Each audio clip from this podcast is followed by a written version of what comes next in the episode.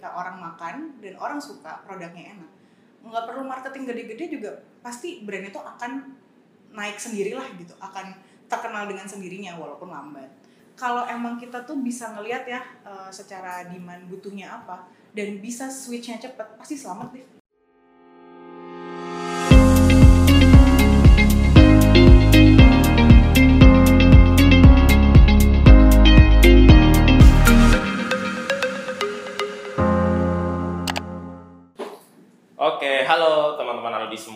Balik lagi bersama saya Sultan di podcast Aludi. Kali ini kita kedatangan satu bintang tamu yang tidak kalah istimewa dari bintang-bintang tamu sebelumnya. Di sini sudah bersama kita Mbak Virgi Harita dari Halo. dari dari catering Nyonya Sagita catering Nyonya Sagita. Oke. Dari bisnis catering lagi nih. Kemarin kita sempat nih bisnis catering, sekarang ada lagi bisnis catering Nyonya Sagita. Mungkin Mbak Virgi bisa kenalin terlebih dahulu nih dari Mbak Virgi sendiri dan juga cateringnya nih gimana? Oke, perkenalkan nama saya Virgi Harita. Eh, saya eh, berja mengerjakan catering Sa- Nyonya Sagita ini sudah dari tahun 2017. Hmm, dari Jadi nyam- nama brand Nyonya Sagita tuh udah ada dari 2017. Tapi nama Sagita sendiri itu sebenarnya udah ada dari tahun 2000. Jadi sebenarnya saya nih nerusin bisnis ibu saya, cuman saya ekspansikan gitu. Jadi di tahun 2000 itu eh, beliau buka catering tapi tuh bukan untuk publik, tapi dia untuk masukin ke hotel, Hmm, jadi jadi supplier gitu. Jadi dia nggak punya brand dia nggak Iya. branding dia pokoknya bikin aja tapi dia supply supply ke toko kue itu belum ada namanya itu. belum ada namanya. Jadi cuman kayak ibu Sagita ibu Sagita Oh, iya, aja. Bisa gitu. Ya, jadi ya, kayak ya. iya kan kalau yang UMKM tuh kan kayak gitu tuh zaman Ah. dulu. Jadi kayak cuma terkenal namanya aja gitu. Hmm. tapi nggak ada brandingnya nggak nggak jual ke publik gitu jadi jualnya ke toko-toko dulu tuh Berarti dulu tuh supplier itu dari mana ya? berarti? Supplier misalkan kayak ada toko kue yang ada di mall gitu Ah. kan jajan pasarnya macam-macam kan Iya, iya. jadi kita salah satu providernya gitu jadi kita yang provide si mensuplai kue-kue itu berapa Oh, tapi yang bikin berarti dari dari ya dari, dari tempat aku dari Oh. tempatnya si Bu Sagita Hmm, ini dari gitu. kita gitu. Heeh, jadi kayak kesannya udah kayak pabrik sih jadi dulu tuh bisa bikin satu menu tuh bisa sampai 100 200 gitu seharinya gitu Yang kerja di situ juga udah banyak tuh dari 2000 sampai 2000. 2000 tuh iya udah ada karyawan kita ada 8 sih dulu untuk jajan pasar tuh Hmm, dan pasar. jajan pasar Oh, dan pasar. untuk jajan pasar guys Oke. Heeh, Eh, tak kira udah sampai dan pasar.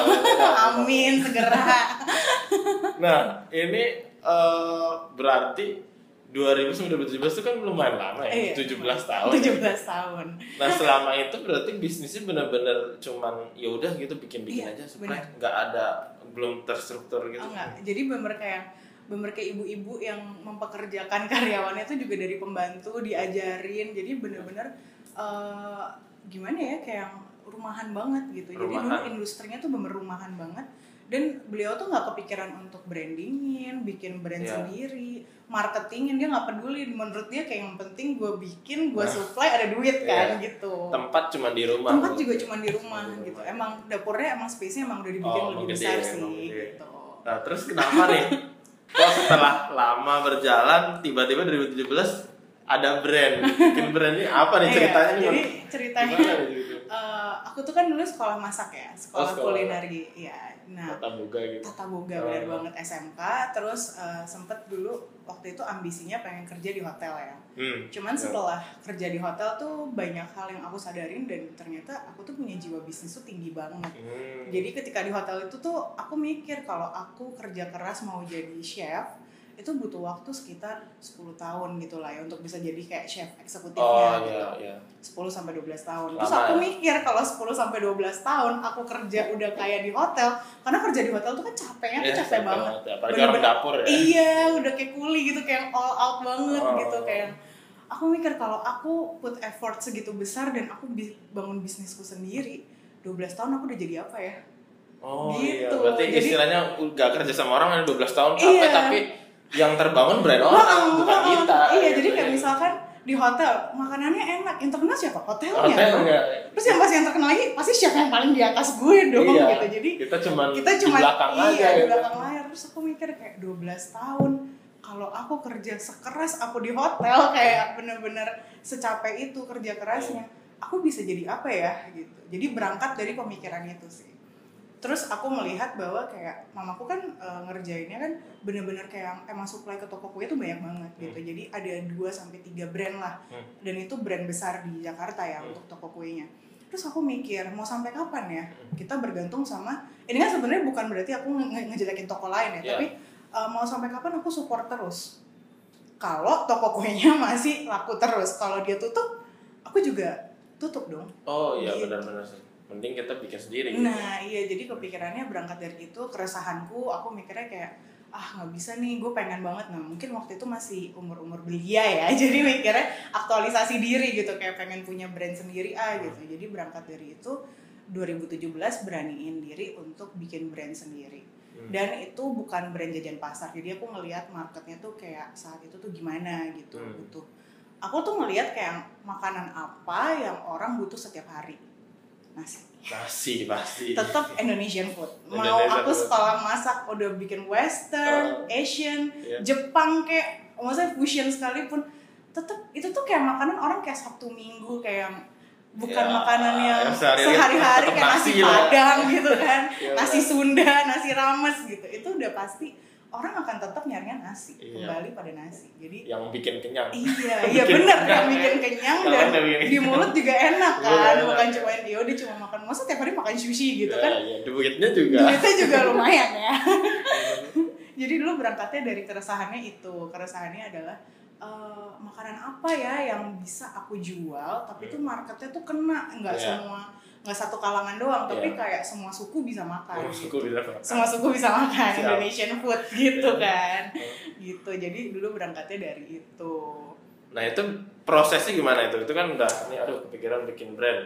Kan pasti nih mama udah ada nih usaha kita ada apa. Terus apa tiba-tiba ayo bikin yuk bikin ini bikin apa nah itu sih. proses itu gimana gitu sampai Prosesnya akhirnya itu- jadi jadi kita brand sampai sendiri eh, ya? sampai jadi itu gimana itu itu panjang banget sih soalnya kayak dulu tuh aku juga suka debat sama mama aku Oh. karena mamaku tuh merasa kayak udahlah udah enak jadi supplier ngapain sih sok-sok mau bikin brand baru gitu kayak konservatif lah. iya konservatif banget jadi menurut dia kayak ini loh eh, kalau emang jadi supplier tuh dulu pada masanya tuh gede banget Oh, dapetnya. iya.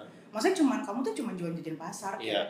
Tapi aku merasa bahwa iya challengingnya apa buat gue? Hmm. ini udah berjalan bisnisnya terus Iya. gue mau ngapain? Gue Iya. nggak mau ah gitu. Terus akhirnya uh, mamaku bilang jadi dia juga dulu nggak mau sistemnya ngasih ya udah nih uh, mama udah punya ini ini buat kamu gitu enggak sih. Hmm. dia kayak ya udah aku jadi babunya juga jadi karyawannya mamaku juga gitu. Terus aku bilang kayaknya aku nggak bisa di kalau ngerjain jajan pasar aku nggak suka aku nggak suka bikin kue. Uh, gimana kalau aku bikin brand lain tapi aku bikinnya nasi. Nah itu juga berantem jadi tidak semudah itu membuat satu brand apalagi dengan orang tua yang sama di bidangnya gitu. Mungkin karena mikirnya aduh ini takut malah jadi gagal gitu iya kan, dan mikirnya. dan mikirnya ribet. Jadi Ribet. langsung mikirnya bikin nasi tuh ribet loh gitu kayak karena bikin nggak terbiasa kan. Iya terus kayak mikirnya tuh kalau jumlah packs besar itu kan kayak mesti kuali segede apa jadi itu dia Ah, mikirnya kayak iya, gitu kayak benar. wah ribet nih pasti bikinnya Hmm. masaknya juga pasti rempong gitu Hmm. cuman eh, di saat itu aku meyakinkan dengan kayak coba deh bikin aja gudeg gitu jadi mama kan suka masak di rumah Ya, ya buat gudeg. satu keluarga gitu aku ngambil gudegnya terus kayak aku plating aku di packingin gitu di bento gitu aku nggak mau modelnya nasi kotak nasi kotak putih gitu aku nggak mau aku Ah. maunya bentuknya bento yang udah lebih anak muda yang lebih ngena ke pasar lah gitu kan waktu itu Ya. terus aku bikin terus aku eh, dikasih ke, ke mamiku jadi aku udah bikin aku packingin rapi aku tunjukin nih kalau menurut mama aku belinya harga berapa terus kan dia Kalau makan nih gitu. gitu. kan dia juga nggak nggak kalau itu gudeg-gudegnya dia gitu dia, dia makan enak gitu nih kalau dijual berapa ya terus packingnya bagus sih tiga puluh ribu kali. Ya udah aku jual ini tiga puluh ribu mama mau beli kan eh berarti kan sebenarnya kalau lu bisa ngehargain berarti kan lu melihatnya ada value bisnis ya dong oh iya benar benar benar benar saat itu aku kayak yaudah nih berarti aku jualan ini ya. Hmm. aku mau bikin nasi kotak gitu jadi Oke. tetap bersikukuh bahwa aku tidak mau mengerjakan snacknya aku keluar eh, dari bisnisnya mamaku aku start sendiri bikin brand Nyonya Sagita berarti bisnisnya mamanya eh, Mbak Firki masih ada ini, masih ada yang snack gitu masih ada tapi udah nggak jadi ada beberapa toko yang shutdown karena Oh. pandemi oh ya kan Ya, karena ya, ya. itu banyak banget chaosnya akhirnya sekarang lebih banyak support ke si cateringnya aku ini. Untung kan 2017 gue udah bikin. Berarti Mbak Virgi ini visioner berarti ya? Jauh lebih visioner udah tahu nih ke depan nih mau ada apa nih. Aduh, ini kayaknya nih bakal satu nih. Iya, karena aku juga dulu sempat bilang ke mamaku, what if tokonya tutup? Eh, Terus makan mana? Maksudnya kayak masa kita baru bikin brand, baru bikin siap-siap payung ketika itu udah hujan gitu. Gimana Iya. kalau brand orang lain tutup? Kan kita nggak mungkin dong. Iya. Kalau itu brand kita, kita usahain mungkin untuk nggak tutup dong gitu. telat kalau Iya. ini ya. Heeh. Jadi aku saat itu berpikir bahwa enggak deh, aku berangkat sendiri aja kalau mama tetap mau ngerjain itu nggak apa-apa gitu. Jadi aku punya bisnis sendiri. Hmm. Tapi kenapa pakai nama Sagita? Itu juga karena aku berpikir dari tahun 2000 tuh nama Sagita tuh udah cukup terkenal di beberapa kalangan lah gitu. Oh, udah. Udah ada marketnya dalam iya, kayak Ya, maksudnya udah tahu, udah tahu nama Bu Sagita gitu. Jadi itu ya walaupun kayak ya tapi kan gimana? Sudah terpercaya lah. Iya, jadi aku mikir kayak udahlah kasih namanya Nyonya Sagita aja Oh, gitu, biar saingan sama nyonya lainnya gitu. gitu. siap, siap, siap, siap. Nah, ini kan tadi Mbak Virgi nyebutin nih soal uh, cateringnya itu nasi itu dibentuk bento yang gitu-gitu nggak mau cuma sekedar nasi putih gitu-gitu. Ini akan jadi pertanyaan selanjutnya nih. Apa? Sebenarnya khasnya dari Nyonya Sagita Catering dibanding sama catering-catering lain itu yang membuat ini berbeda sehingga orang akhirnya mikir, ah ini aja itu apa sih selain Iya. ya ini bentuk Kalau bento." dulu tuh waktu 2017 nasi, nah aku kan juga suka memperhatikan gitu lah ya. Di pasar itu tuh nasi kotak tuh kayak cuman dianggap kayak ya udahlah nasi kotak. Oh, ya. Ngerti gak Ya, sih waktu itu ya? Kalau sekarang nasi kotak udah bagus bentukannya, maksudnya udah regenerasi, maksudnya udah dia udah memperbaharui diri gitu. Cuman pada masanya dulu nasi kotak tuh ya kalau nggak kotak kuning, ya warnanya kotak putih. Iya. Dan dan maksudnya tuh menunya tuh lauknya kayak gitu ya cuman ayam goreng yang keras gitu ya. or- orang habis Agak alot. habis ada seminar nanti iya, dapat nasi gitu. maksudnya dan menunya tuh nggak yang variatif banget gitu. Hmm. Maksudnya banyak banget menu Indonesia yang bisa diangkat dalam bentuk nasi kotak gitu. Oh iya berarti Dan- basic banget. Dan basicnya kan oh, biasanya iya, cuman ayam goreng kuning, iya. terus pakai buncis, Iya. tempe, iya nggak sih, terus sambel, Ada kerupuk gitu ya, kan. Kerupuk yang ini. Iya, kalau nggak perkedel gitu, Iya. kalau nggak udang goreng tepung gitu, menu itu Bener, aja, bener, ya kan. Heeh. Nah, aku berpikir dulu tuh waktu di 2017 itu kenapa aku nggak angkat fusion Indonesia lainnya Hmm. kayak yang lebih daerah kayak menunya tuh kayak yang Jogja ya itu gudeg Hmm. terus kalau yang uh, Surabaya menunya lebih kayak ada makanan Surabayanya gitu Hmm. kayak misalkan ada daging serundeng Oh, iya. yang lebih ke arah sana terus kalau yang Indo- yang Jakarta oh aku bikin menunya tuh yang asin-asin semua gitu Hmm. jadi eh, berangkatnya dari keresahan aku yang memang anak eh, tata boga ngerti makanan daerah-daerah tuh kayak gimana dan aku merasa kalau ini dibikin packingnya dengan lebih bagus, lebih masa kini pasti kayak bakal lebih menarik gak sih untuk Iya, orang iya, coba? betul At least orang betul. waktu lihat fotonya kayak eh menarik cobain deh gitu. Heeh. Jadi berangkatnya dari itu sih, sama dari segi packing. Aku pengen orang ketika dapat nasi kotaknya itu tuh bukan cuman kayak ya nasi kotak doang gitu, tapi kayak ih iya nasi kotak nih bentuknya bagus ya gitu kayak beda ya gitu. Jadi dulu kan bentuknya hoka-hoka bento tuh, Iya. ya kan yang kayak gitu maksudnya bikinnya kenapa hoka-hoka bento, kenapa enggak?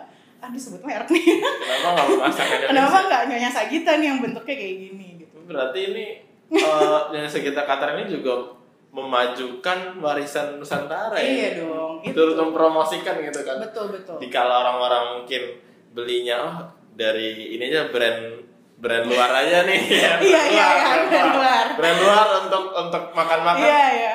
Wah, mending jasa gitu. Uh, uh, uh. Nah itu bener banget authentic Indonesian food itu tuh banyak banget Indonesia tuh kaya banget sama menu-menu makanannya ya ada yang uh, manis, asin, pedes maksudnya itu bisa banget dikelola dan dikembangkan gitu dan aku sebenarnya memang mengangkat temanya ke sana.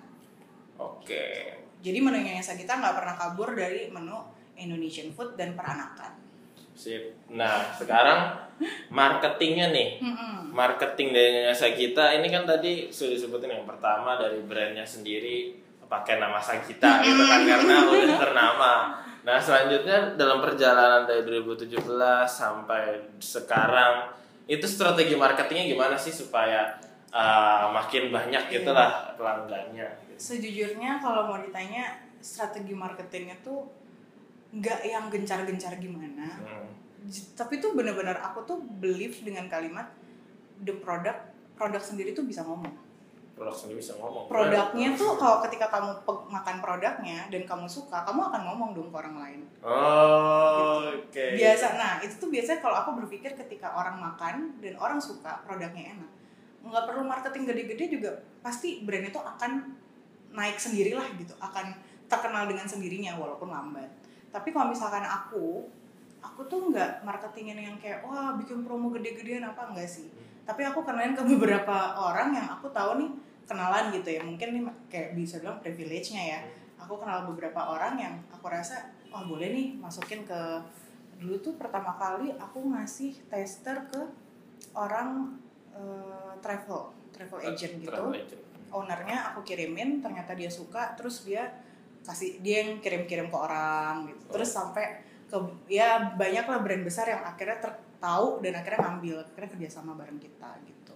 Oh jadinya ketika orangnya tuh udah wah enak jadinya pasti cerita-cerita sendiri ya. iya Bilang, sebenarnya "Oh, ini enak nih ini aja gitu. Soalnya kalau mau dilihat dari endorse gitu endorse siapa gitu? Ya nggak nggak yang kayak wah wah banget kok gitu. Tapi food blogger yang aku tahu oh ini cukup punya market nih gitu. Hmm, jadi ya, bukan blogger sih, ya. food blogger yang maksudnya nggak yang gede banget karena kan waktu itu mikirnya masih UMKM kecil. Terus kalau udah eh, bayar yang gede menurut aku juga nggak nggak kena gitu. Maksudnya orang juga belum kenal brandnya paling cuma lihat doang gitu. Tapi kalau masih baru mungkin bisa kenain ke target marketnya misalkan kayak oh food blogger nih tapi food bloggernya yang emang suka makanan Indonesian jadi orang yang lihat dia pasti juga suka makanan Indonesia dong Hmm. jadi kena nih marketnya gitu jadi aku kayak paling ke food blogger terus kirim-kirim food test ke beberapa orang yang aku rasa emang bisa bantu untuk promoin gitu Nah, itu ngebantu banget ya. banget banget walaupun kayak kesannya siapa sih emangnya yang dikirimin mungkin nggak terkenal secara sosial media tapi Eh. secara social life dia dia berpengaruh Ah, ya, jadi, banget jadi iya ngerti sih. Soalnya Iya. sosial media bisa jadi ya orang cuma ya sekedar Cuma lihat aja. Sementara kalau dia memang secara sosial life-nya bagus kan dia, Iya. dia langsung ngomong "Ih, enak nih Iya, ini aja kita iya, lebih benar, orang benar. lebih terpengaruh Ah, juga ah, lebih ah. ke influence ya benar-benar. Oke, terus ini kan eh saya kita catering ini kan salah satu dari bisnis F&B ya, Mm-mm. food and beverage. Yang kita tahu di mana beberapa di satu dekade terakhir ini di Indonesia ini bisnis F&B ini menjamur banget apa ya kopi ya gitu Iya. kan minuman-minuman ya makanan-makanan uh, di di apa geprek apa ya, macam-macam kan makanan macam-macam dan kalau kata salah satu pengusaha di Indonesia bilang salah satu bisnis yang tidak akan pernah mati itu bisnis F&B. Iya. Nah, ini eh Sagita Catering ini gimana nih strateginya dalam eh, istilahnya itu bersaing dengan bisnis F&B lain lah istilahnya mungkin dari makanan apa yang orang-orang mungkin mikir ah ya udahlah eh, daripada catering mending eh, makan di sini aja makan sini udah nggak usah pesen-pesen nih gitu. Hmm. Strategi gimana tuh? Eh, gimana ya kalau aku ngelihatnya tuh lihat mar eh, demandnya tuh butuh apa Hmm. jadi pertama kali aku jualan itu memang bener-bener target marketku tuh orang kantoran yang lagi meeting Hmm. Jadi bener bikin nasi kotak tok aku nggak jualan yang lain tuh.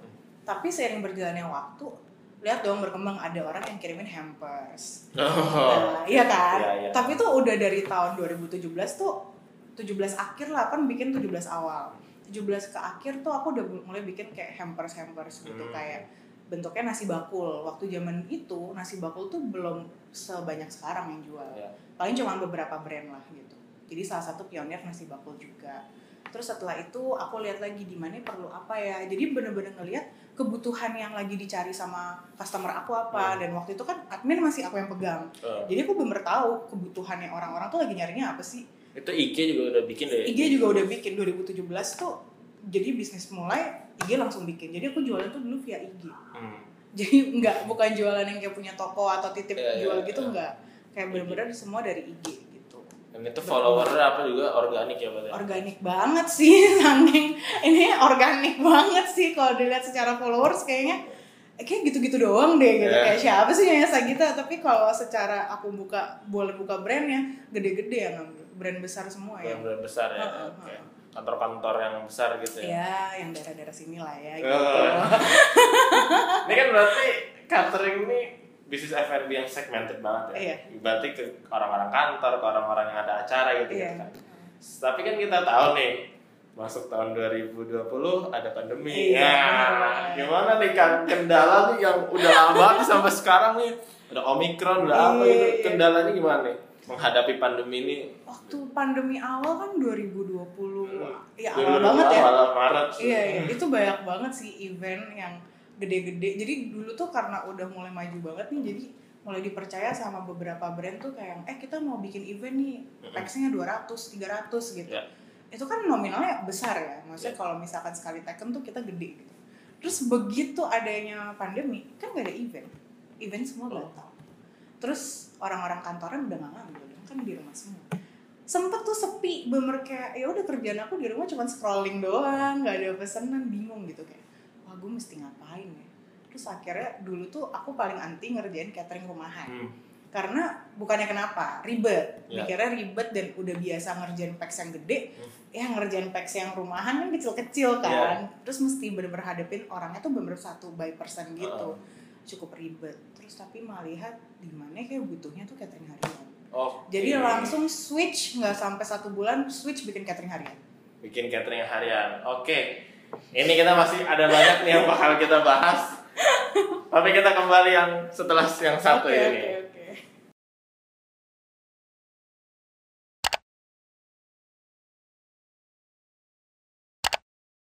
Oke, kembali lagi masih bersama saya Sultan dengan Mbak Firgi Harita dari Sagita Sagita Catering.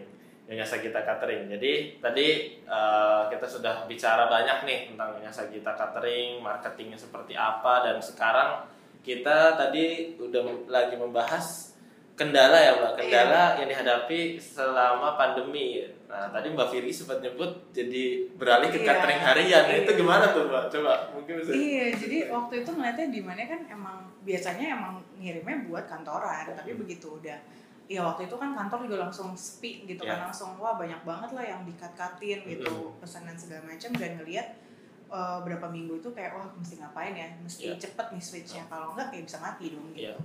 akhirnya mikir yaudah deh coba lah bikin catering harian iseng-iseng gitu Betul. awalnya bener mikirnya iseng-iseng karena gimana ya orang biasa yang ngerjain kantoran kok tiba-tiba bikin catering harian pasti kan marketingnya beda lagi dong Iya. marketnya juga beda Market gitu beda lagi. biasa nger- ngerjain buat bapak-bapak di kantor ya kan ibu-ibu di kantor sekarang ngerjainnya untuk ibu-ibu rumah tangga Hmm. berserta anak-anaknya gitu kan Hmm. yang kayak banyak banget lah itu banyak banget uh, issues yang harus dihadapi gitu yang di handling ternyata ada satu keluarga yang "Ah, mbak nggak bisa ya saya ada asam lambung gitu jadi nggak jadi banyak banget requestannya iya, gitu iya, kayak iya. yang ini nggak mau daging yang ini jadi tuh Kalau kantoran kan ya udah diseragamin aja ya. Iya, kalau Makan kantor makan enggak. paling cuman ya. beda ya udah dibikin dua menu ya beda gitu Ah, kalau iya. catering harian ini bener-bener personalized Ya, banget kan. personal banget bener. dan maksudnya aku juga nggak mau ngejatuhin brand sendiri gitu misalkan Ya. salah atau apa jadi bener take notesnya jadi banyak banget cuman tuh tantangan sih tantangan untuk mengerjakan catering rumahan dan menghadapi apa ya kliennya Klien. juga beda Klien beda.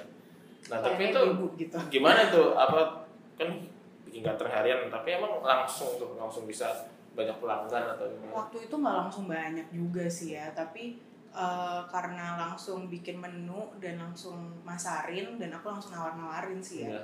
waktu itu lumayan lah awal-awal satu bulan pertama ya berapa ya 5-10 rumah gitu dapat Cuma 10 rumah di sekitar di sekitar Di sekitar. sekitar Jakarta Barat situ Sekitar lah. Jakarta jadi Barat. kayak mainnya biasa ke Jakarta Pusat nih Jakarta Barat Iya, lah gitu Sekitar. terus eh, deket-deket itu tuh kayak juga udah mau lebaran ya udah mau Oh, puasa iya. awal-awal Oh iya, iya. bener. covid itu ya kan jadi langsung juga switch ke hampers ngerjain Hmm. hampers rumahan nah itu gede banget kalau emang kita tuh bisa ngelihat ya eh, secara demand butuhnya apa dan bisa switchnya cepet pasti selamat deh Kalau bisa adaptasi langsung. iya jadi kayak jangan kelamaan gitu jangan Hmm. kelamaan memikirkan yang saat ini tapi ngeliat kayak besok orang butuhnya apa ya gitu misalkan oh ini besok udah mau ramadan nih berarti aku udah mesti mesti siapin nih buat menu-menu ramadan buat ini Hmm. promonya segala macam jadi langsung waktu itu ngeliat oh ini nggak lama bentar lagi mau ramadan kondisi kayak gini orang pasti ngirimnya hampers langsung digencarin nasi bakul jualin terus kayak ya menu-menu hampers lah waktu itu lumayan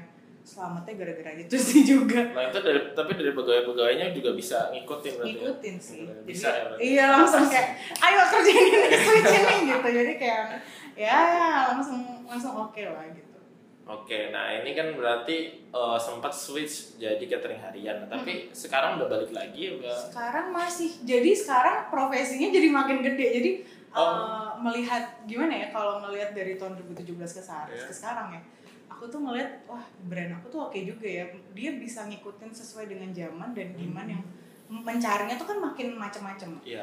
Jadi sekarang kayak ngerjain hampers bisa buat wedding, buat event, buat bahkan tujuh bulanan. Mm, kliennya tuh macam-macam untuk yang kayak hampers karena kita bisa bikin personalized banget.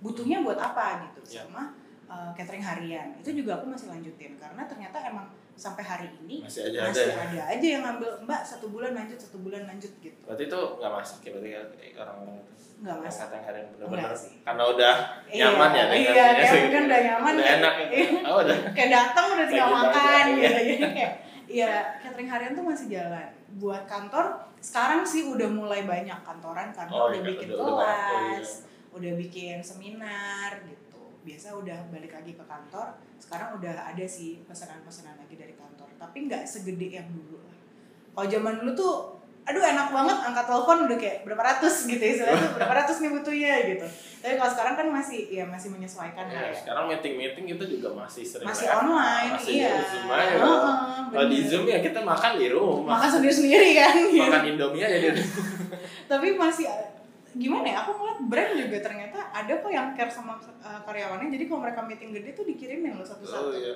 Oh, oh ada iya. ada yang kayak Oke. gitu agak memang sedikit Gitu. ini ya Nah, ini nih kita kan udah tahu nih dari Nasa kita catering berarti perjalanan dari 2000 eh 2000 beda lagi ya 2000 2017 sampai 2017 2022 sampai sekarang su apa bisa survive lah Hmm, hmm, hmm, hmm. menghadapi pandemi apa switch ke catering harian sampai sekarang ya bis, tetap bisa jalan semuanya gitu Iya. kan nah yang jadi pertanyaan sekarang ke depannya rencana dari Nyonya Segita Catering ini apa sih ini? Kayak ke depannya pengen branding lebih besar lagi Eh, gimana tuh? Sama branding branding besar? lebih besar? lagi tuh kayak misalkan merambah ke TikTok. Maksudnya TikTok. lebih kayak muda anak muda Oh, lagi. berarti belum TikTok belum? Belum belum. Jadi tuh kayaknya Sagita masih kayak Instagram IG story. Kayak maksudnya standar banget. Orang Oh. kalau ngeliat tuh kayak apa nih? Belum bikin video video reels juga masih dikit gitu. Jadi Iya. sekarang kayak udah ngeliat apa apa video oh nggak bisa nih mesti change nih mesti ikutan berubah nih, TikTok nggak kan bisa. cepet banget ya. iya TikTok cepet banget. Banget jadi kayak wah ngeliatin sih kayak oh mesti ke arah mana ya. Jadi masih banyak banget belajarnya juga. Dari segi marketing dari segi uh, ya maksudnya menawarkan dalam bentuk kontennya gitu tuh udah nggak bisa nih kayak dulu lagi gitu. tapi kalau ekspansi bisnis kayak gitu ekspansi bisnis sebenarnya pengen buka cloud kitchen sih. Oh cloud kitchen oke. jadi ntar kayak pengen ada di ya yang bisa dipesan dengan cepat itulah ya Hmm. gitu jadi ada di beberapa titik-titik di Jakarta pengennya gitu oh, pinginnya kayak gitu Uh, pengennya Oke. punya cloud kitchen banyak gitu. tapi Untuk itu dalam rang dalam waktu dekat ini atau dalam satu tahun ini sih pengennya udah ada cloud kitchen sih satu. ini udah ada Seenggaknya satu di daerah pusat. Oh, di daerah pusat. Sip, mantap. Nah, sekarang dari kita mau ini nih eh, ngasih waktu buat Mbak Virgi dan yang kita catering untuk promosi ini. Uh, cateringnya nih siapa tahu nih dari penonton nih. Aduh, pingin nih, pingin pingin apa? Pingin pesen gimana caranya? Gitu. Kalau mau pesen bisa banget kita memprovide dalam bentuk uh, nasi kotak, dalam bentuk hampers dan hampersnya juga personalized banget. Kita biasa dengerin kebutuhan klien tuh apa. Bisa uh, di IG kami ny.sagita. Uh, udah sih di situ. Udah. Gak ada apa Ada nomor WhatsApp sih. Oh, ada ada orang. Boleh di-share. Nanti langsung aja teman-teman Aludi semua kalau Iya. mau pesen catering, pengen nyobain nih masakan-masakan Nusantara yang Iya. dibuat oleh Mbak Virgi dan Nyonya Sagita Catering langsung aja cek aja ke ny.sagita IG-nya. Oke. Iya. Terakhir nih Mbak, sebelum kita tutup eh, podcast kita kali ini, mungkin Mbak Virgi ada em, wejangan atau nasihat ke para pebisnis-pebisnis di luar sana yang lagi nonton podcast ini mungkin. Jangan banget nih. Iya, janganlah dari orang yang Iya. sudah sukses melewati mungkin pandemi. kayak sharing pengalaman aja lah ya apa Iya. yang kayak ini Eh, mungkin jangan patah semangat Hmm, dengan apa pun yang lagi masalah yang dihadapin sebenarnya masalah tuh ada karena kita dikasih kesempatan untuk bisa menghandle nya gitu jadi selalu pikirin gimana problem solvingnya tuh apa ya. Jadi apa pun kendalanya, apa pun masalahnya selalu pikirin problem solvingnya apa ya untuk itu. Pasti ada jalan keluarnya. Berarti selalu pikirkan problem solvingnya, Iya. bagaimana cara memecahkan masalah ini. Betul. Oke, betul. makasih banyak Mbak Virgi sudah Iya, hadir di sama-sama. podcast Aludi kita kali ini. Sampai jumpa teman-teman semua di podcast selanjutnya. Bye.